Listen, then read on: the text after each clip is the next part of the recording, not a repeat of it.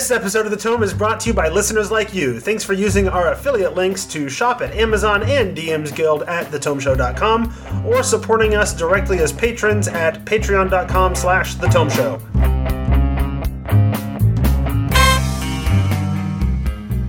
Welcome to the Tome Show's Fit for D&D show for April of 2020, and here's the idea.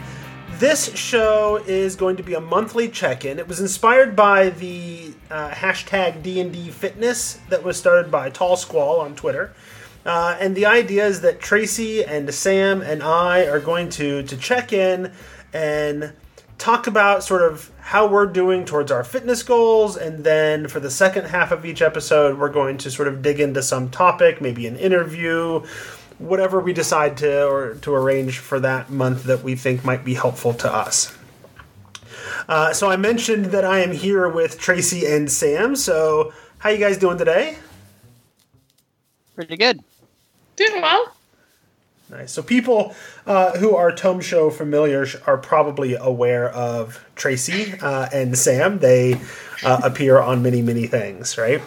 Tracy's my co-host on many shows, and Sam is our fearless editor and co-host on Behind the DM Screen, as well as Edition Wars. And am I missing anything else? Nope, I don't. I guest host or guest as a guest on lots of episodes. Lots of episodes, yeah. And he has a separate gig on the D&D Brief podcast that is fantastic. I just listened to the latest episode today. So the whole point of this is that we are talking fitness, but we're talking fitness for geeks, so it's okay for us to geek out on whatever we're geeking out on. Are you both okay with that? I mean, we're kind of making the show up as we go. So what the thing I said, in our Discord was it's fit for D&D is not just fitness physical, it's mental as well. Right. And I'm okay with going off on tangents, but I definitely do want to get the fitness, the physical fitness part in there too. Yeah. Cause I think it's important, especially in this time of quarantine. And I do miss the podcasts I used to be on where it was a lot of conversation, including with Sam. Right. Yeah. Right. Yeah. That was. Are you referring to back in the 4E days? Yeah, and there's two options, and I think I'm referring to both of them. Both of them. Yeah. Absolutely. Yeah. I mean, we had 4Geeks, 4E, and we had the roundtable, the original roundtable. Right. Yeah, y'all used to do a lot of stuff together. I didn't even think about like I talk to both of you so often. It doesn't occur to me that the two of you don't see each other very often. So, I mean, there was probably a span there of 2 or 3 years where we talked at least every other week, if not every week. Wow. Yeah, for hours. Yeah. Yep.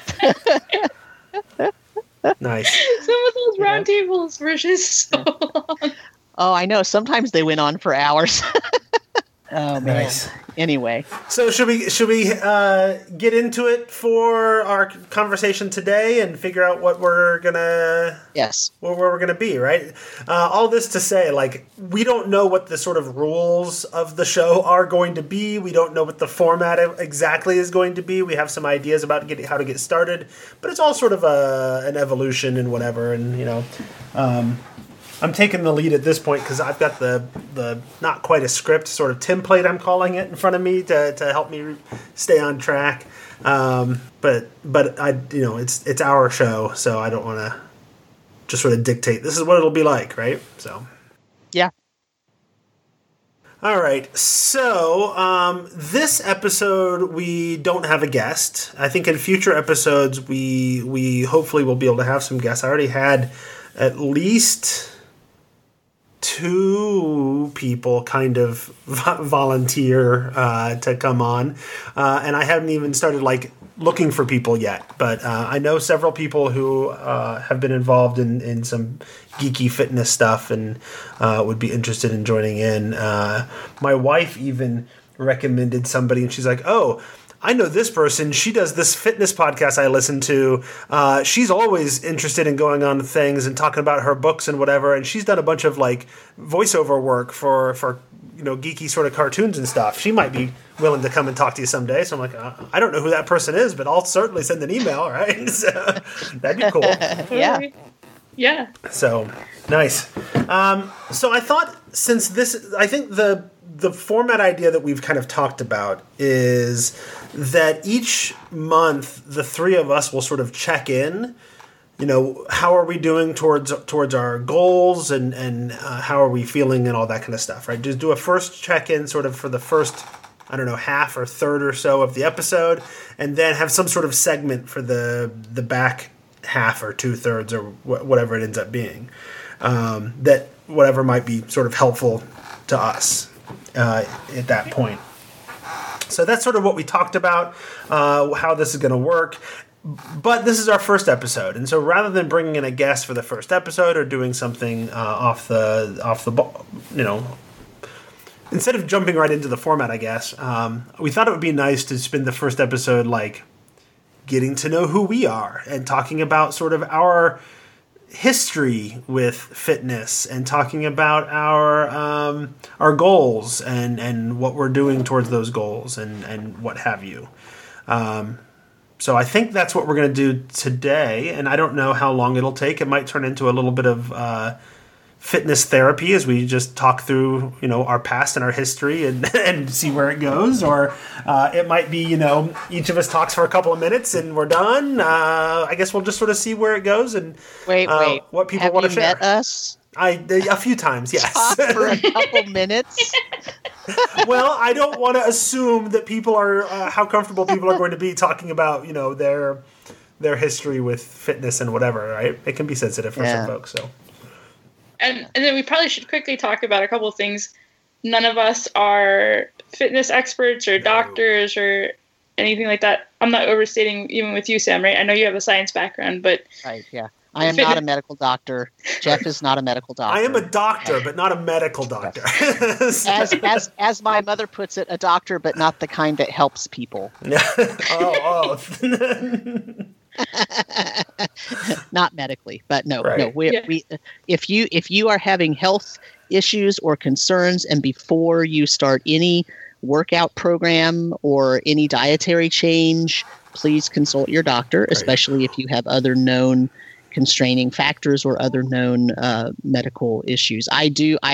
My degrees are in biology, so I am a professor of biology and I teach anatomy and physiology. So I know a lot of the science, but I am definitely not a medical doctor. That's not what my training is. I'm not sure if people know it, but the training for a PhD is very, very different for the training from a medical perspective. Okay, so there are joint programs. I was not in one of those. Okay, I am not in any way, shape, or form a medical doctor, just like Jeff is not a medical doctor, even though he's a doctor, right? So, but yes, so please do not take our, you know, it's that whole I'm not a lawyer thing, right? I can give you advice thing, but I am not a lawyer, so yeah. Right. Yeah, I know.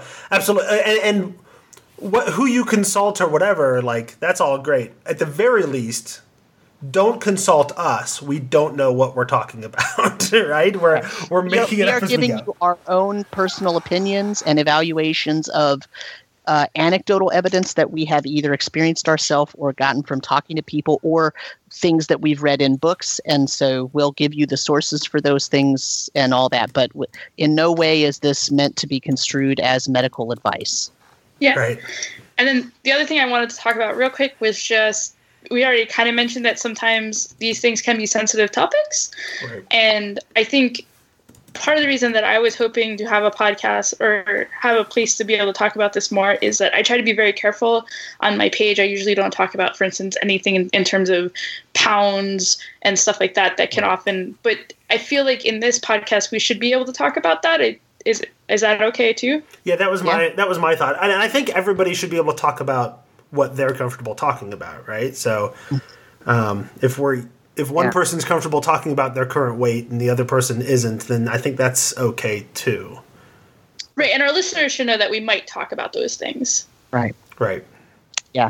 Yeah. Our intent is not to upset anyone or pressure anyone or make anybody feel like they're not doing something they should be or that they are doing something they shouldn't be or anything like that.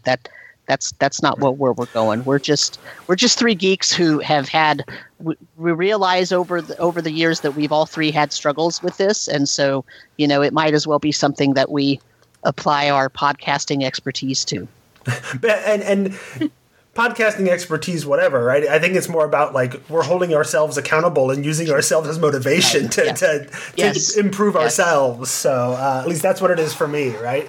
And we figure if we have to – like, if people are expecting a monthly podcast, I'm going to have to talk about this. I should probably, like, get out there and do something that I can talk about, right? So I think that's part of what it is. And unfortunately, not everybody who wants to get in better shape or be healthy or whatever could probably do a podcast every month to encourage them to do that. But that's something we're going to do, and people can follow along on our journey and see how it goes.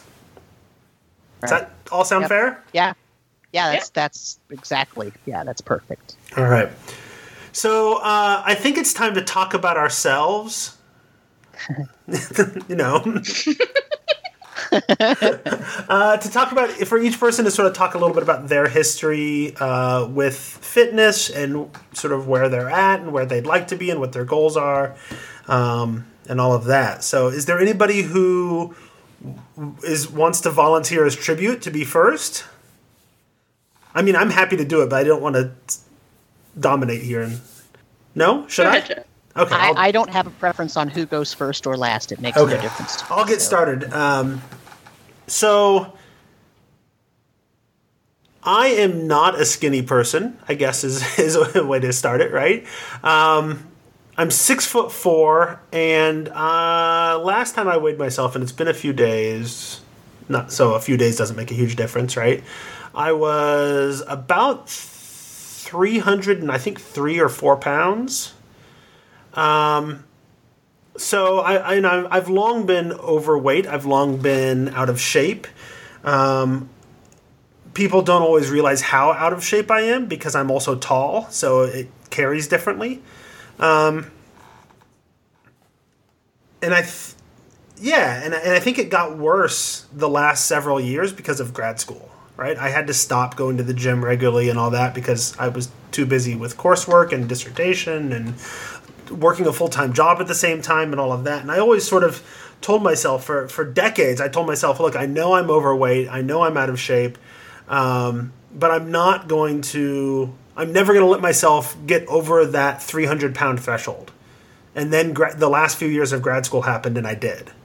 In the last year or so, since I finished my PhD, I've been able to creep down a little bit. I was at like 310-ish, and I'm down to 303, 304 now, fairly consistently down, not just, I lost a little bit this week or whatever, right?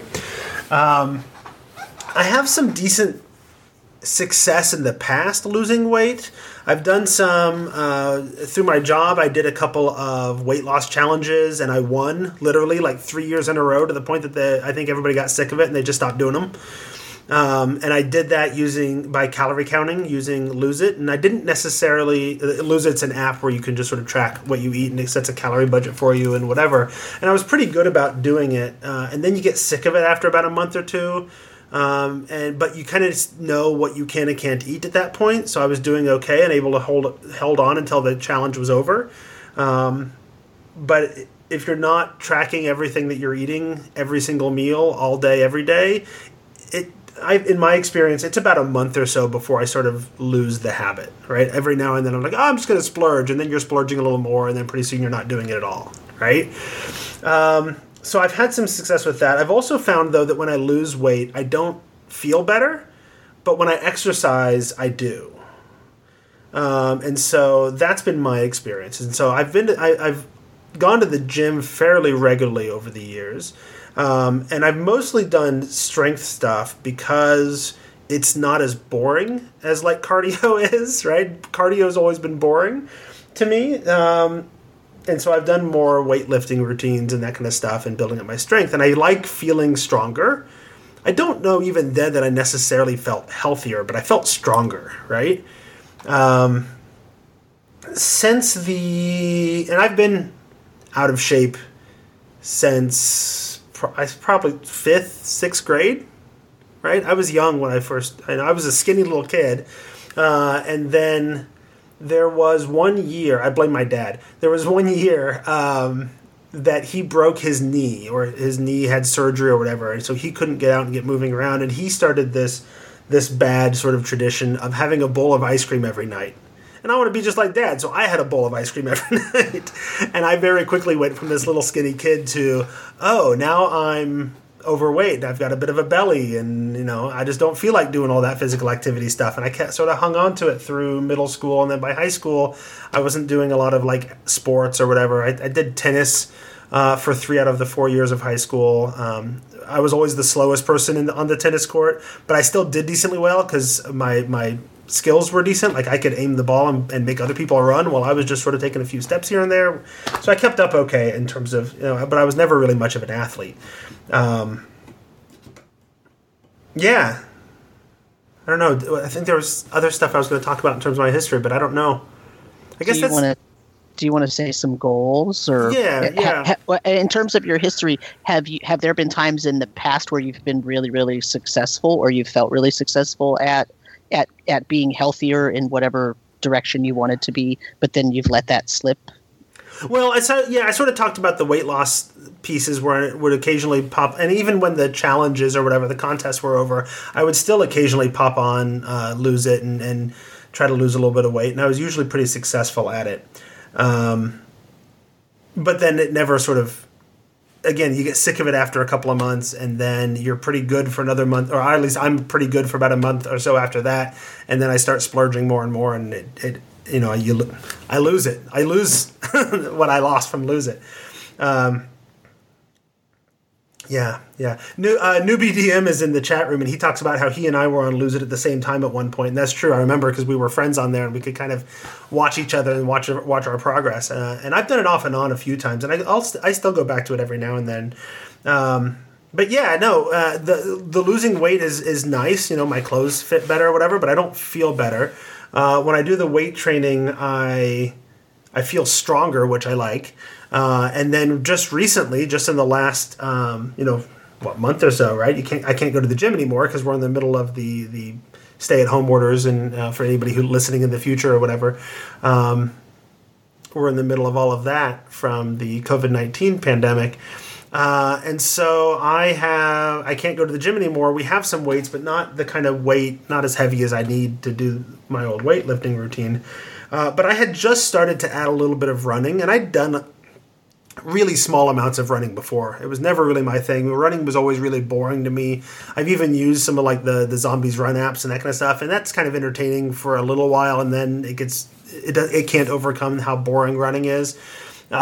So I've done that a little bit, but I started adding a little bit of running to my weightlifting routine because I realized there's a whole other element of health that I've been ignoring even as I've been going to the gym.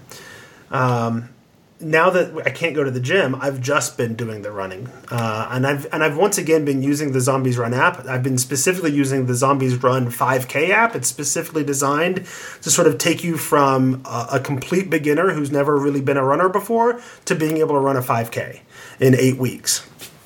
And I've been really good about it. Like, I was pretty good about doing some of that when I was going to the gym, but now that I can't go to the gym, I'm really on it. Like, I'm doing it 3 days a week, like they recommend. I just started today. In fact, I just started week 7, so I'm less than 2 weeks away from finishing the program, and then I'm hoping to switch over to the regular Zombies Run app and keep going. And so far, 7 weeks in, I'm not bored yet. So that's huge, right?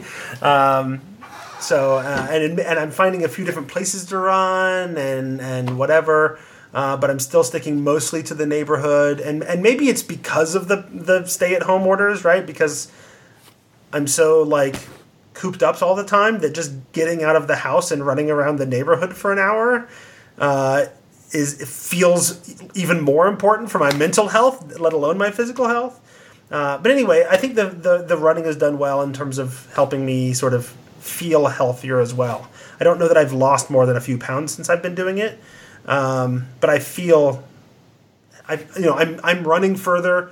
It's easier. That first probably 4 weeks, my knees hurt literally every time I did it, and now my knees don't hurt most of the time when I'm running. So I feel like I'm getting healthier, even if I'm not getting stronger and I'm not losing a lot of weight. So.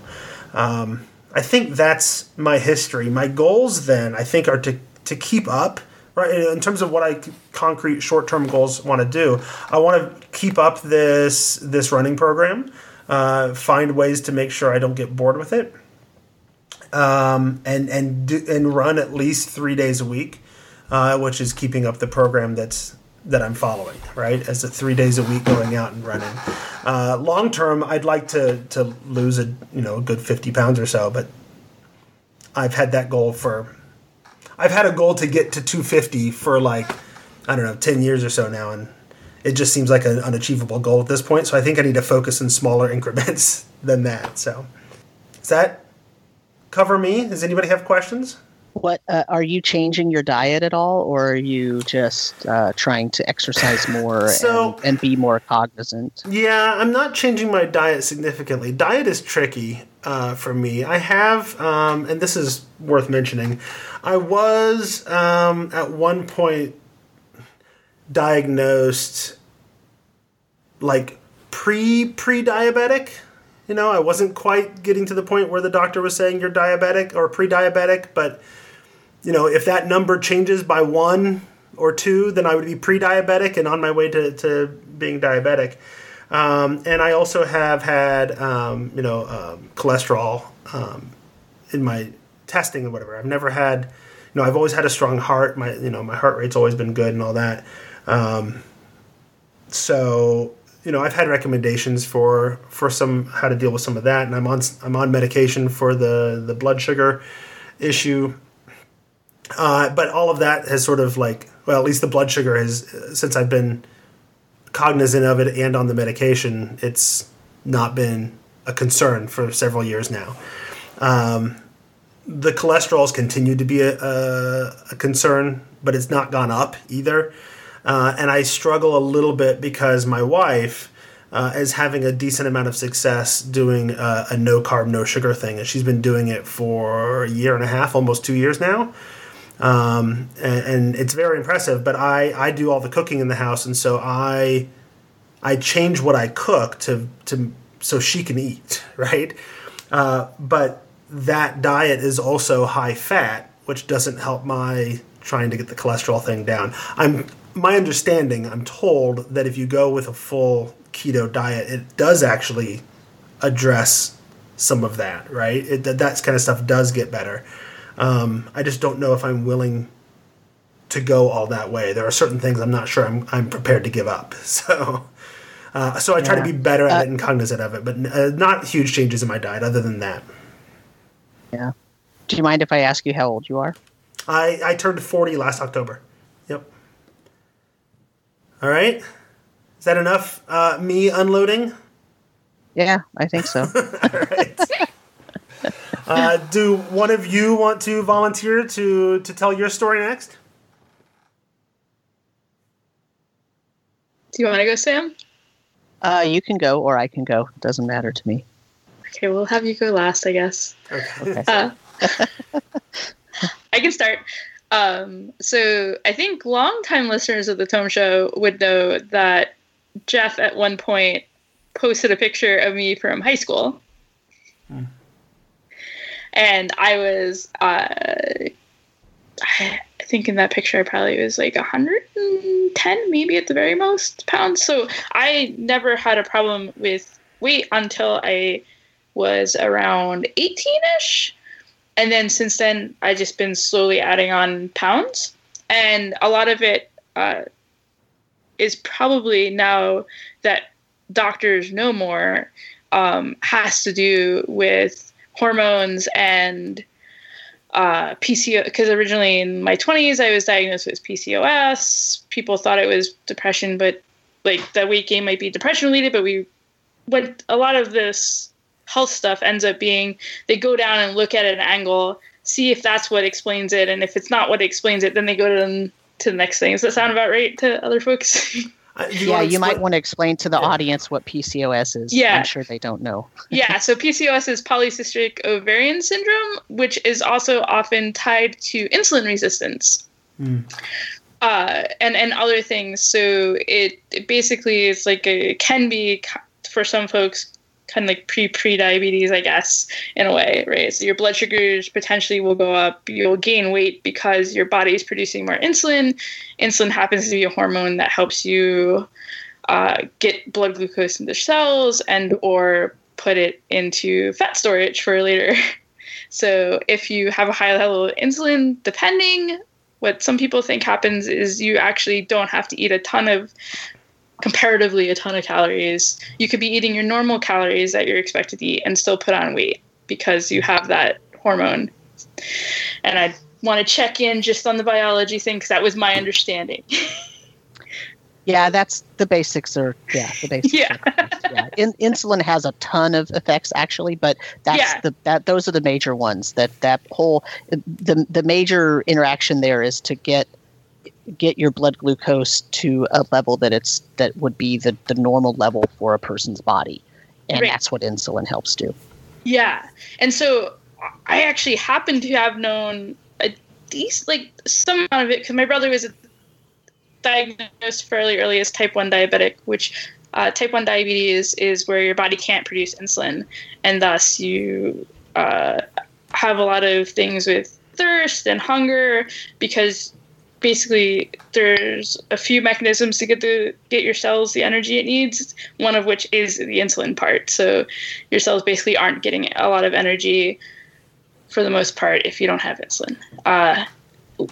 Go forward a few years, couple decades, my parents start getting diagnosed with type 2 diabetes, and I get the PCOS stuff. It just keeps going on from there because there aren't a lot of great treatments. There's some drugs.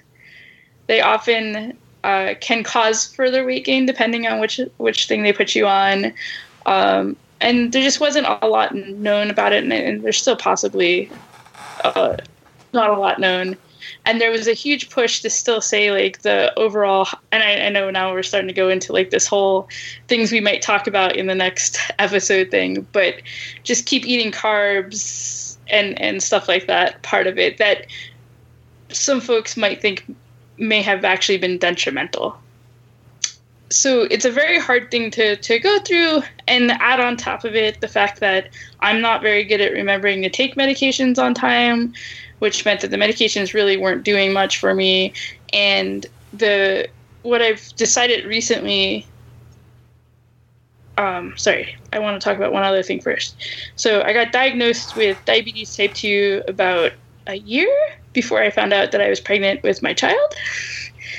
But my doctor didn't actually, like, give me a blood glucose monitor or let me know that the effect that high levels of blood glucose can have on a developing fetus, and also including some pretty horrific potential birth defects, and that the body, if it does during pregnancy, increases insulin resistance. So when we found out that I was pregnant, and we had been trying for a while, and it just finally happened, there was a sudden, I had to completely change my lifestyle and what I was doing. And this was back in 2015, early 2016. And part of the reason that I actually couldn't come on the Tome Show as often is it can cause fatigue and everything. So I had to, at a time when I had the least amount of energy ever, radically changed my diet to where I was eating fewer carbs, had to be conscious of total calories and stuff like that, because we had to keep, when my body was fighting against it the most, I had to keep my blood sugar tightly controlled and take insulin. And I have a fear of needles. So that was a wonderful, wonderful time. And then fast forward, I did end up losing about 40 pounds after the pregnancy was over and after maternity leave was over. But I gained a lot of it back because maintaining that lifestyle when you have a infant and then, like, not sleeping through the night yet kind of toddler is very difficult. And so back in January, I started feeling a little weird, started taking my blood sugar again, and I was in the 280s, which for folks that don't know, I don't know the full way to explain it, but the 180 number, which is on the scale that the U.S. tends to use, is about when they say that your blood sugar's not being controlled. 300s and above get kind of scary. That's usually when they want to have some really bad, like really drastic interventions, potentially. So I decided at that point to change my diet, to start getting more exercise in, and to figure out, given that I have a really hard time remembering to take medications and a fear of needles and most of the stuff they want to give me required a needle, how I might be able to do this without, through food and exercise, which is what they've told me all along in a way. They just couldn't tell me a magic recipe to make it work. So that's what I've been doing. My blood sugars have been more in the 130 to 140 range for the most part. So I'm doing great on that side. I was hoping, except for the whole pandemic thing, that by this time I'd go in, get my A1C checked, that it should be under a 7, which the 8 and above, again, is kind of like the uncontrolled. 7's about the good part of saying you at least have it under control, and then you just ratchet it down after that. So that's where I'm at. So my goals are really to make sure blood sugar doesn't get out of control again, which is lots of fun when, it feels a lot like pregnancy in some ways, because during pregnancy, a lot of times people are allowed to eat more food because you're actually expending more calories through the creation of a human life. But I couldn't do that because I had to keep my blood sugar control, everything else. So I'm back. Everyone else is like eating, sometimes eating their emotions. And that's totally okay, except that I can't really do that because I could be potentially hurting my health and setting myself up for a worse situation if I did happen to get sick. So I know that's very deep, and sorry if it's too heavy, but that's what's going on with me. And that was 4 years ago that you were pregnant? About, yeah. He's yeah. About, is he 4 now? In July. In July. So, okay. Yeah, but I was definitely pregnant 4 years ago. Yeah. Okay. So that's why I wanted, and it's been hard because I had been to the point where I was work had has a walking treadmill, the working treadmill that you can actually has a desk and you can walk at it. So I was walking about an hour on that a day, and you can only go a mile or two. And then I was doing probably close to 45 minutes to an hour of elliptical every day, or at least most days. But of course that's all a lot harder when the gym is closed and then you're not going to work to that treadmill. So my activity level has gone down a little bit, but we are working. Fred, for his own reasons, had already been working with a personal trainer to help. So Fred's your husband. Yeah, my husband. So I've been working with him too. And I feel weird kind of talking about it because I think people often think, because most of the people that have personal trainers are incredibly rich people, and it's kind of seen as this luxury thing. But for me and him, it's it's a medical issue that we need to figure out how to work this in to our lifestyle and make those changes. So how often do you meet with the trainer? Right now it's once a week. And we did get some equipment like the TRX and stuff like that. Okay. To help with it. So you've been maintaining, sort of doing some things then, even during the shut-in? Yeah, and so before I was getting about 10,000 steps a day, which I know is a totally arbitrary made-up number, but is a number. And I've probably gotten somewhere between half to three-quarters of that now. Mm-hmm. But it's not I went to nothing, right? I'm still pretty active. I do have an almost 4-year-old that I have to constantly chase around. So there's that too. Mm-hmm. And so did you talk about your goals? Where are you hoping to be? What's your, at least short-term, long-term, yeah. Where are you trying to get to? So a lot of it's just the blood sugars, keeping them pretty steady to where they are now, and hopefully keep decreasing downwards. That's like the main one. I have already, since the end of January, lost about 20 pounds. So like it's having effects other than that. But one thing I'm concerned about concentrating on that part is overall weight's important. It's a number that can go up and down, particularly as people hit plateaus and whatnot. So I don't want to feel discouraged if my overall blood sugar numbers are still going the right way. That's great to me. Okay. Good. So you've got that number that's really sort of the more important number for you, is that blood sugar number. Right. Yeah. Excellent. Sam, you have questions? Feel free to not answer this, but can I ask how old you are? I am 41. So Sam, why don't you tell us your story? Oh, my story. Well, so let me give you some biometrics first. I am 5'6" and I weigh about, well, so I weighed myself yesterday and I weighed 246, which 246 probably sounds like a wonderful number to Jeff, who is what, 6'3", did you say? 6'4", yeah. 6'4", yeah. Yeah, you're like 1.5 tall of me. I say 240. That's been a goal of mine since high school. Yeah, so. Right. But I'm 5'6". You know, my brother is 6 foot 6'1". My dad was 6 foot tall, and my mom is 5'4", and my grandma was 4'9". So I got my mom's side of the height there. So I did not get the grow tall gene, but. You know, really, that doesn't matter. I mean, the thing is that the thing isn't even really like how tall I am. It's how the weight sits on my frame.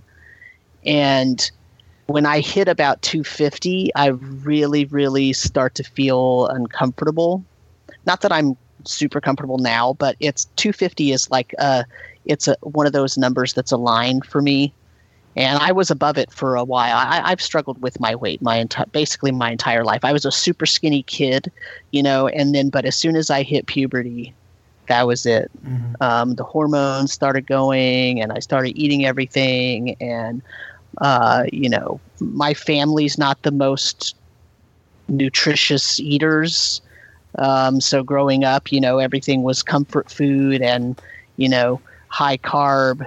You know, my brother and I were latchkey kids, so we would come home and we'd eat a big, giant, sugary bowl of cereal as our after-school snack, and then we would sit and do homework, and then, you know, we'd watch TV or we'd, you know, play on the computer in the later teen years and stuff like that. So we weren't super active, and I know myself, I'm very susceptible to habits, so. You know, Jeff, you talking about your dad getting a bowl of ice cream, you know, every night or whatever, that really speaks to me, not because my dad had a bowl of ice cream every night, but because if I get into a habit, you know, one of my worst habits is eating if I'm watching TV. Mm-hmm. And when I went back to college, I quit watching TV altogether. And it was one of the best things I ever did because it took that sitting and doing nothing time away.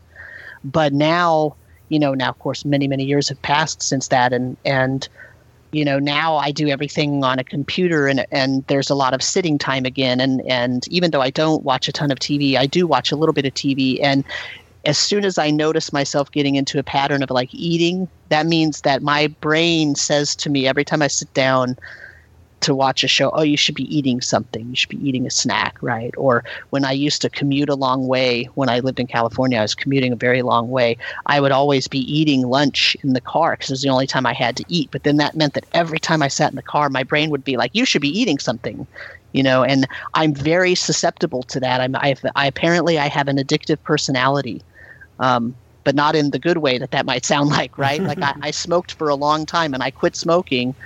And I haven't smoked now in more than a decade, but Like, I know that my brain it's set to that habit, and humans are creatures of habit anyway, but for some of us in particular, when there's a habit that you form, it just really it's a deal, right? For me, it's just really triggering, and food is a triggering thing because I eat my feelings, like Tracy mentioned, and I eat when I'm bored.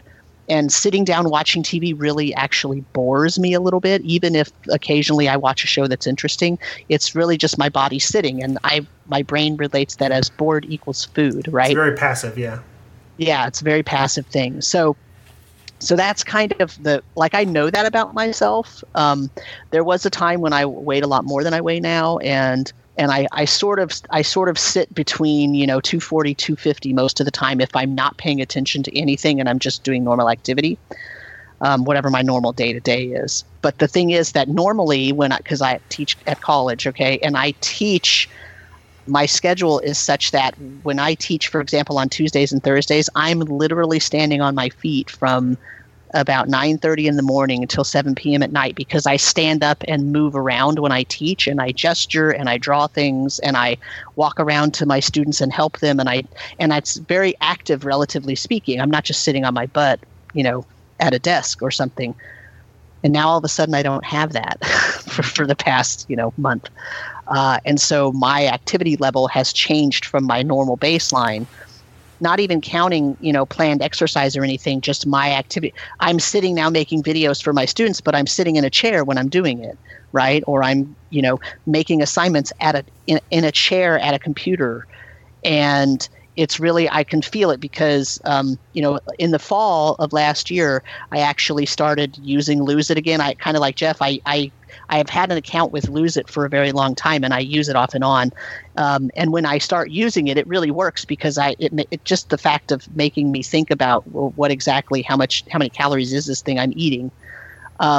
It doesn't actually make me eat better. It just makes me pay attention to how much I'm eating, and I end up eating less, right? And so that's helpful to me. But so maybe it wasn't last fall, maybe it was the fall before, I lost about 30 pounds.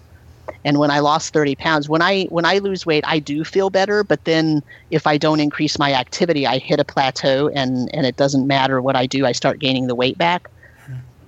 So I tried to start integrating some exercise in there, but then, just life and everything got in the way, and those pounds started creeping back up. And I was I was creeping up, and I noticed my weight was creeping back up. And then, in February, I said, okay, I'm going to do something about this. And then we hit this huge pandemic issue. And now I'm sort of like, crap, now I've creeped even closer back up towards my 250 number that I really hate. And so I'm trying to sort of mentally adjust the way I'm thinking about things again, and saying, okay, don't get into a bad pattern and don't get into a habit. And so hearing you guys talk about, how you're going to maybe do this podcast, and I said, oh, I want in because this will make me be accountable, because I also know with myself, along with doing that pattern thing, if I'm accountable, I tend to do a lot better, right? Especially if I'm accountable to friends and people I respect, because that makes me really think, oh man, I really I have to talk about this. Like I'm going to have to be honest about this thing I'm doing, right? And what did I skip? I skipped a lot. There's a whole lot in there that I haven't said. I mean, I've had this issue my whole life, basically, my whole adult life. So there have been, there was one time before I went to grad school, I went on a low carb diet, and I maintained that for 6 or 8 months, and I lost like 60 pounds, and I got down to got under 200. I was at 198.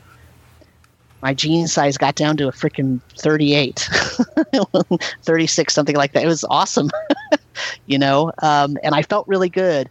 But, then life happened, and it just, and that, it's just, it's one of those things, right? So as a biologist, here's what I tell my students. I say, okay, everybody wants to lose weight. You eat better and you work out. But you know what happens after you work out and you work really hard? You find yourself hungry, right? But now that you've lost weight, you actually can't eat as much because you don't need as much to maintain the body that you have, because you lost some of your body, but you're even hungrier because you worked out. You know why? Because you're a mammal. because that's how mammals work. When you expend energy, your body wants you to put that energy right back because it wants to be as efficient as possible. So, like, that's an issue. And knowing that, right? So here's why I kind of bring that up. Knowing that stuff makes absolutely no difference to my behavior. Like, I know a ton of biology, but none of that changes. I knew biology when I was a smoker too, and I knew how horrible it was. None of that changes when you have a behavioral pattern and a genetic makeup that causes certain circumstances to be true for your own life, right? And so my certain circumstances are, I very easily put on weight. It's very hard for me to lose weight. I've tried a lot of different things, and I really just want to be healthy and feel better.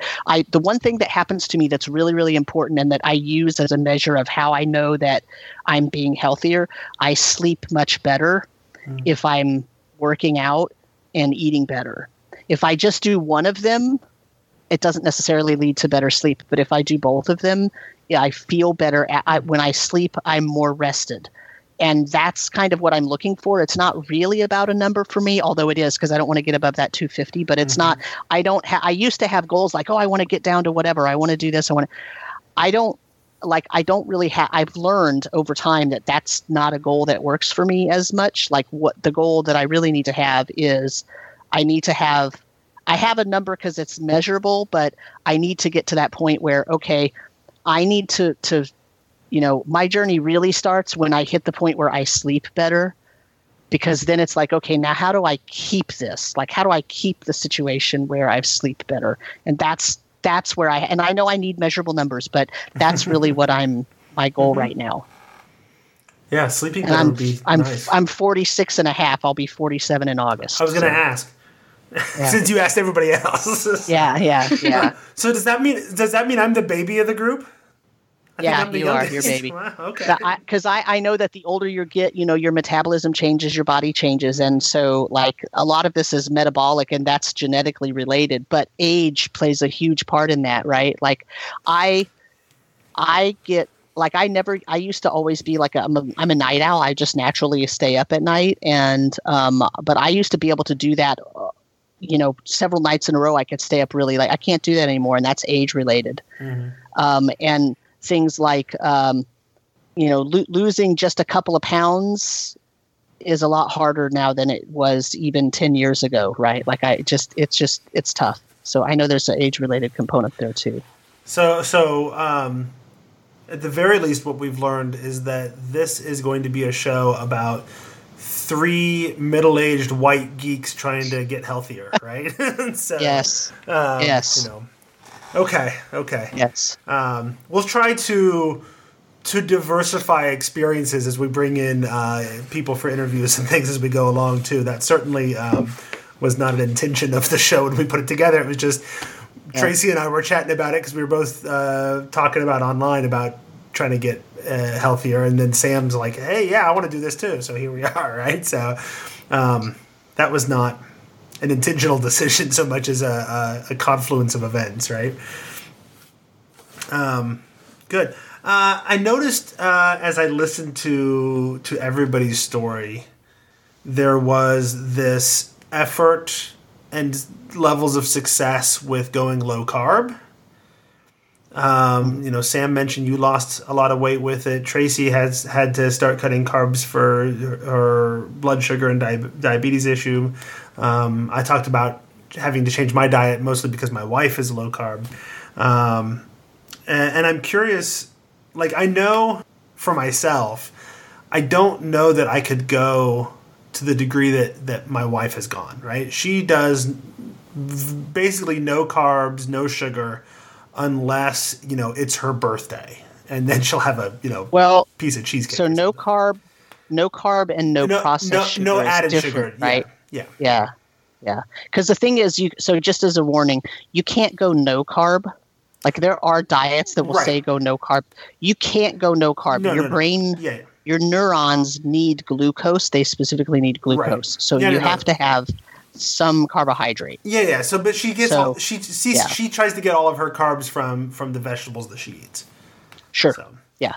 Fruits and vegetables are great sources of carbohydrates that are not. But she's not having processed. She's not having bread. She's not having pasta. She's not having all that. And I think about that, and I'm like, well, there is a degree to which I could do some of that, but I don't think.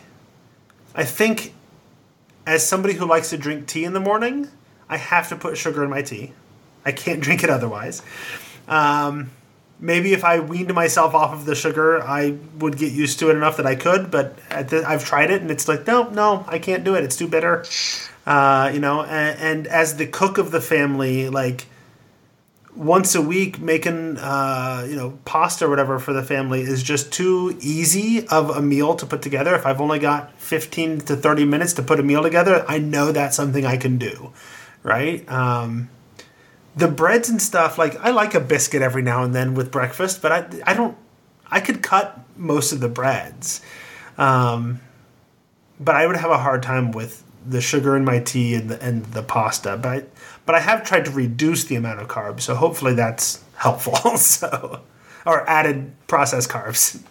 So yeah, and one of the concepts that's going around with some of the stuff like keto is more talking about what the umbrella term is like for all of them. And that's the low carb, healthy fats most often is how it's put, or high fat, but not just any fats. Right. And part of the interesting thing about that is that low carb in that essence can be anywhere from 100 grams of carbs per day on down. Mm-hmm. So there's actually a wide array even within that. I noticed some folks I think I read somewhere recently that the average American diet's probably more like 250 carbs per day. Mm-hmm. We'll see. So that is like a reduction, but you don't have in order to be quote unquote low carb, you don't have to necessarily go all the way down to like what Atkins or keto even says to do. Yeah, no, my wife's theory behind the whole thing, and maybe someday I'll convince her to come on, but her theory behind the whole thing is if she has to take the time to count her carbs, she'll fall off the wagon and she won't do it. So she's just, no, I'm just going to cut it all. And that way that's easy to count. So that's actually what I was going to say to you in response to your tea comment was like, if that's your morning wake up pleasure or whatever, mm-hmm. then that's not the first thing you should go to in terms of thinking about what you should change. You know what I mean? Because I love coffee. I love the taste of coffee. Mm-hmm. I have a bitter palate, so I really love like strong black coffee. But I know that drinking so much coffee all the time, all day is bad for me. So what I've done is I would allow myself one, like I have a 10 ounce like travel cup, right? I would allow myself one 10 ounce cup, or maybe it's 12 ounces or something like that. And I would drink that like the whole morning.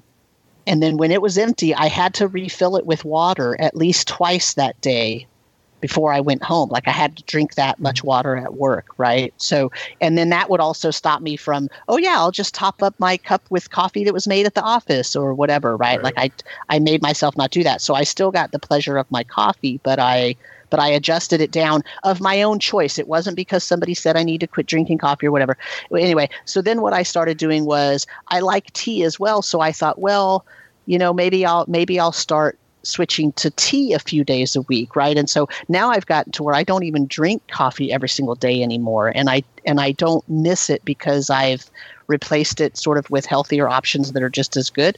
But like if that's your thing, that you need your tea in the morning and it needs to have sugar, then that's like the last place you should remove that thing, absolutely. Right? Because the biggest, easiest way to kill this for anybody, I think, is do take away something that you feel like is a necessity. Like, well, forget it then. What's the point of living? Right. I could get hit by a truck walking down the street tomorrow, and I've given up the thing I love the most in the morning. Like that. I mean, like I don't have that particular attitude, but it's a valid thought about life, right? Like, why would you remove the thing you enjoy the most about your 2 hours in the morning? You know. Well, and the pasta thing is tricky for me too, because like I don't know that I really care about the pasta itself, but I like having that meal.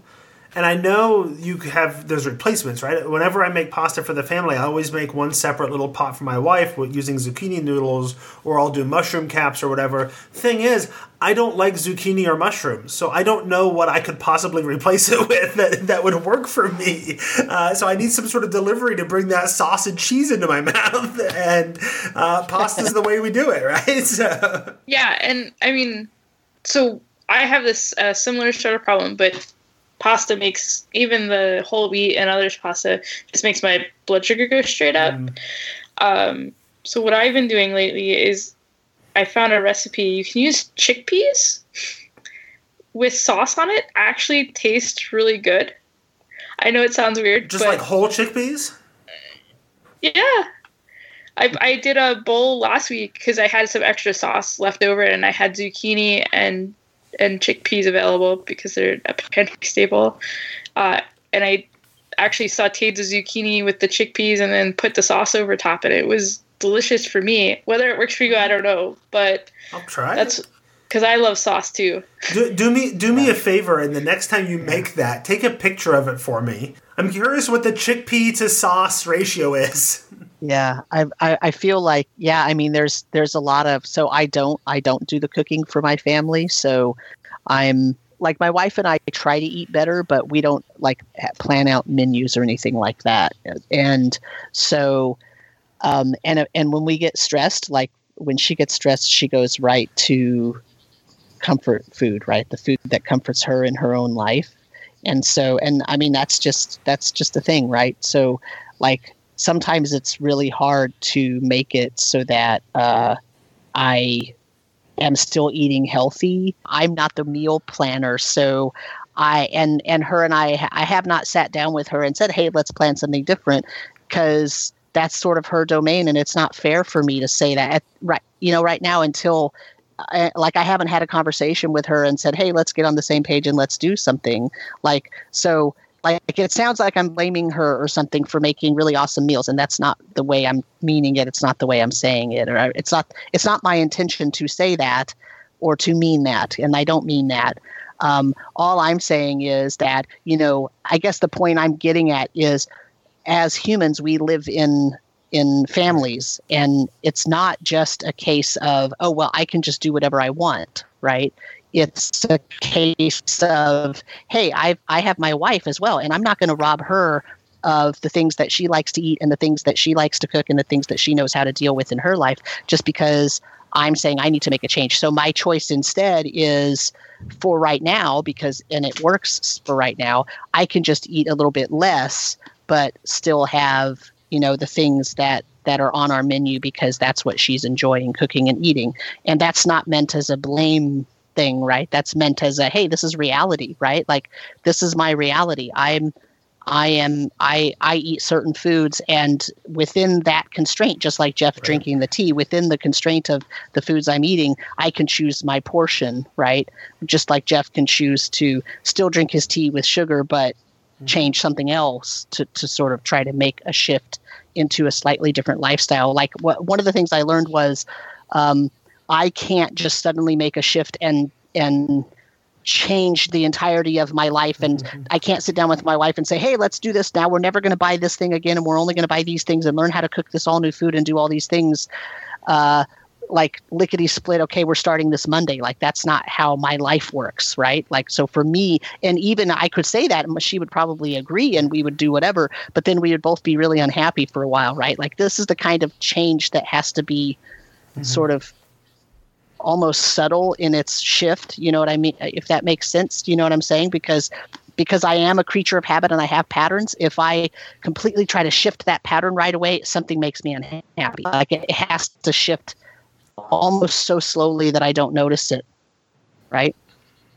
So I don't know how valid that actually is, but that's sort of the feeling that, you know what I mean? Like, I know there's other ways to do it, but in my life right now, that's just how it seems and feels.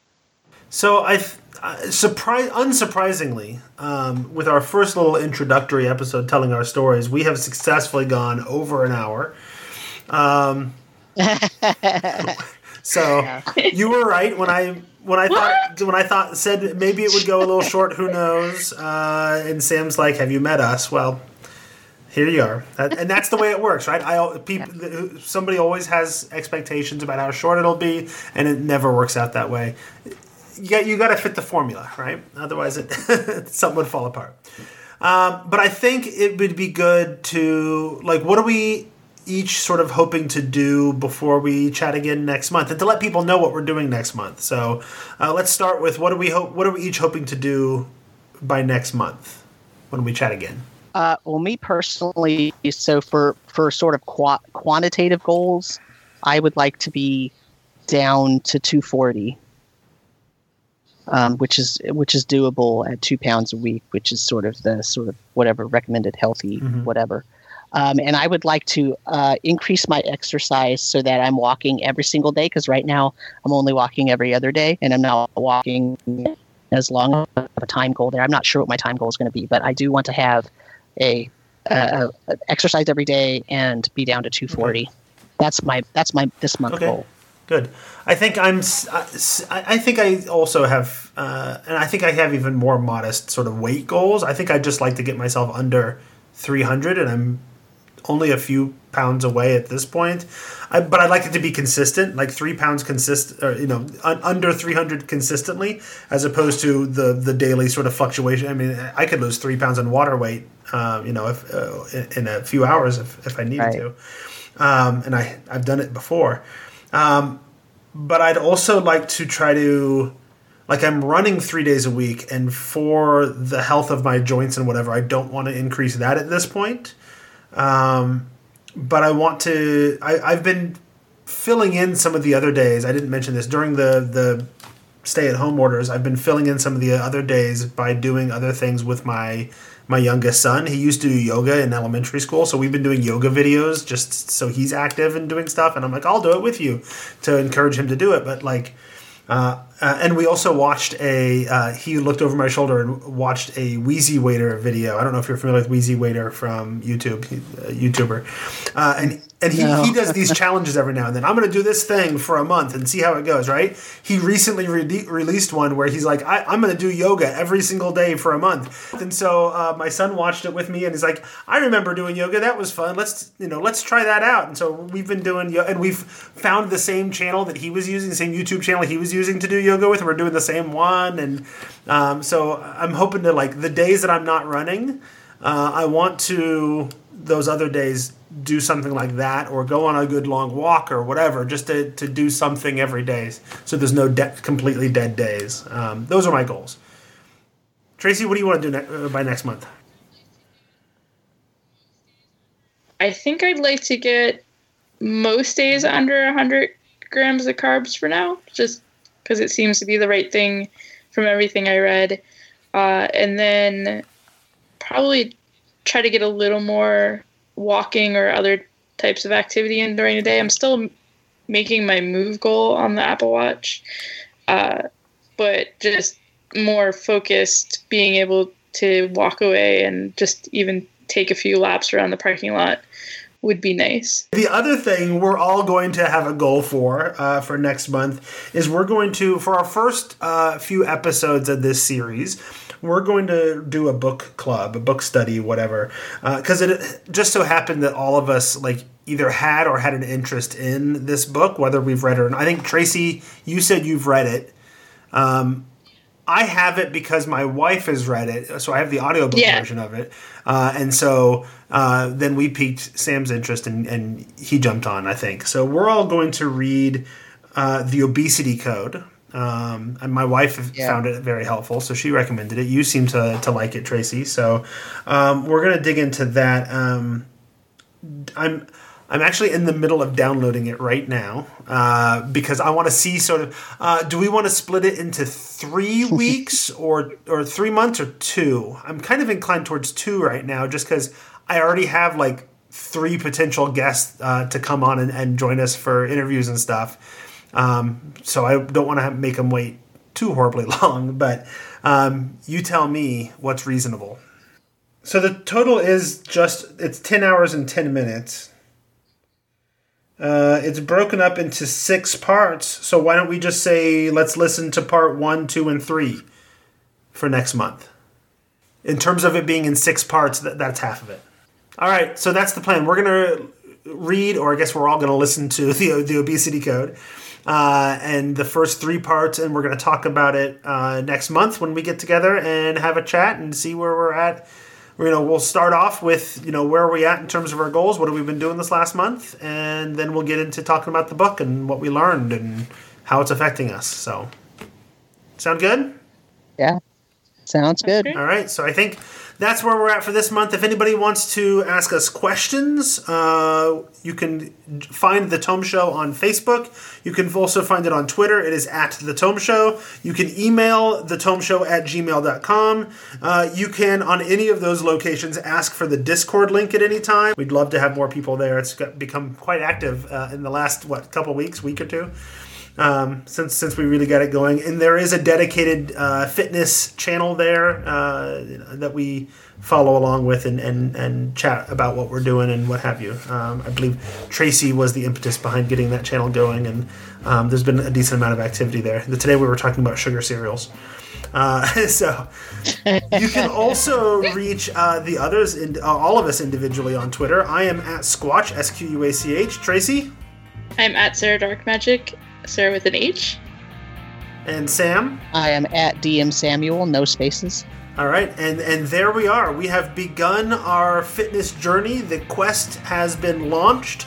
We will slay the beast of unhealthiness.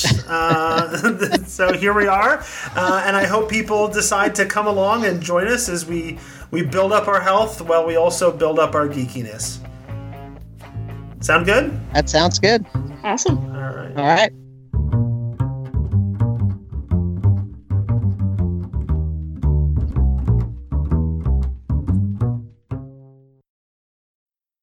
I'm on the wall.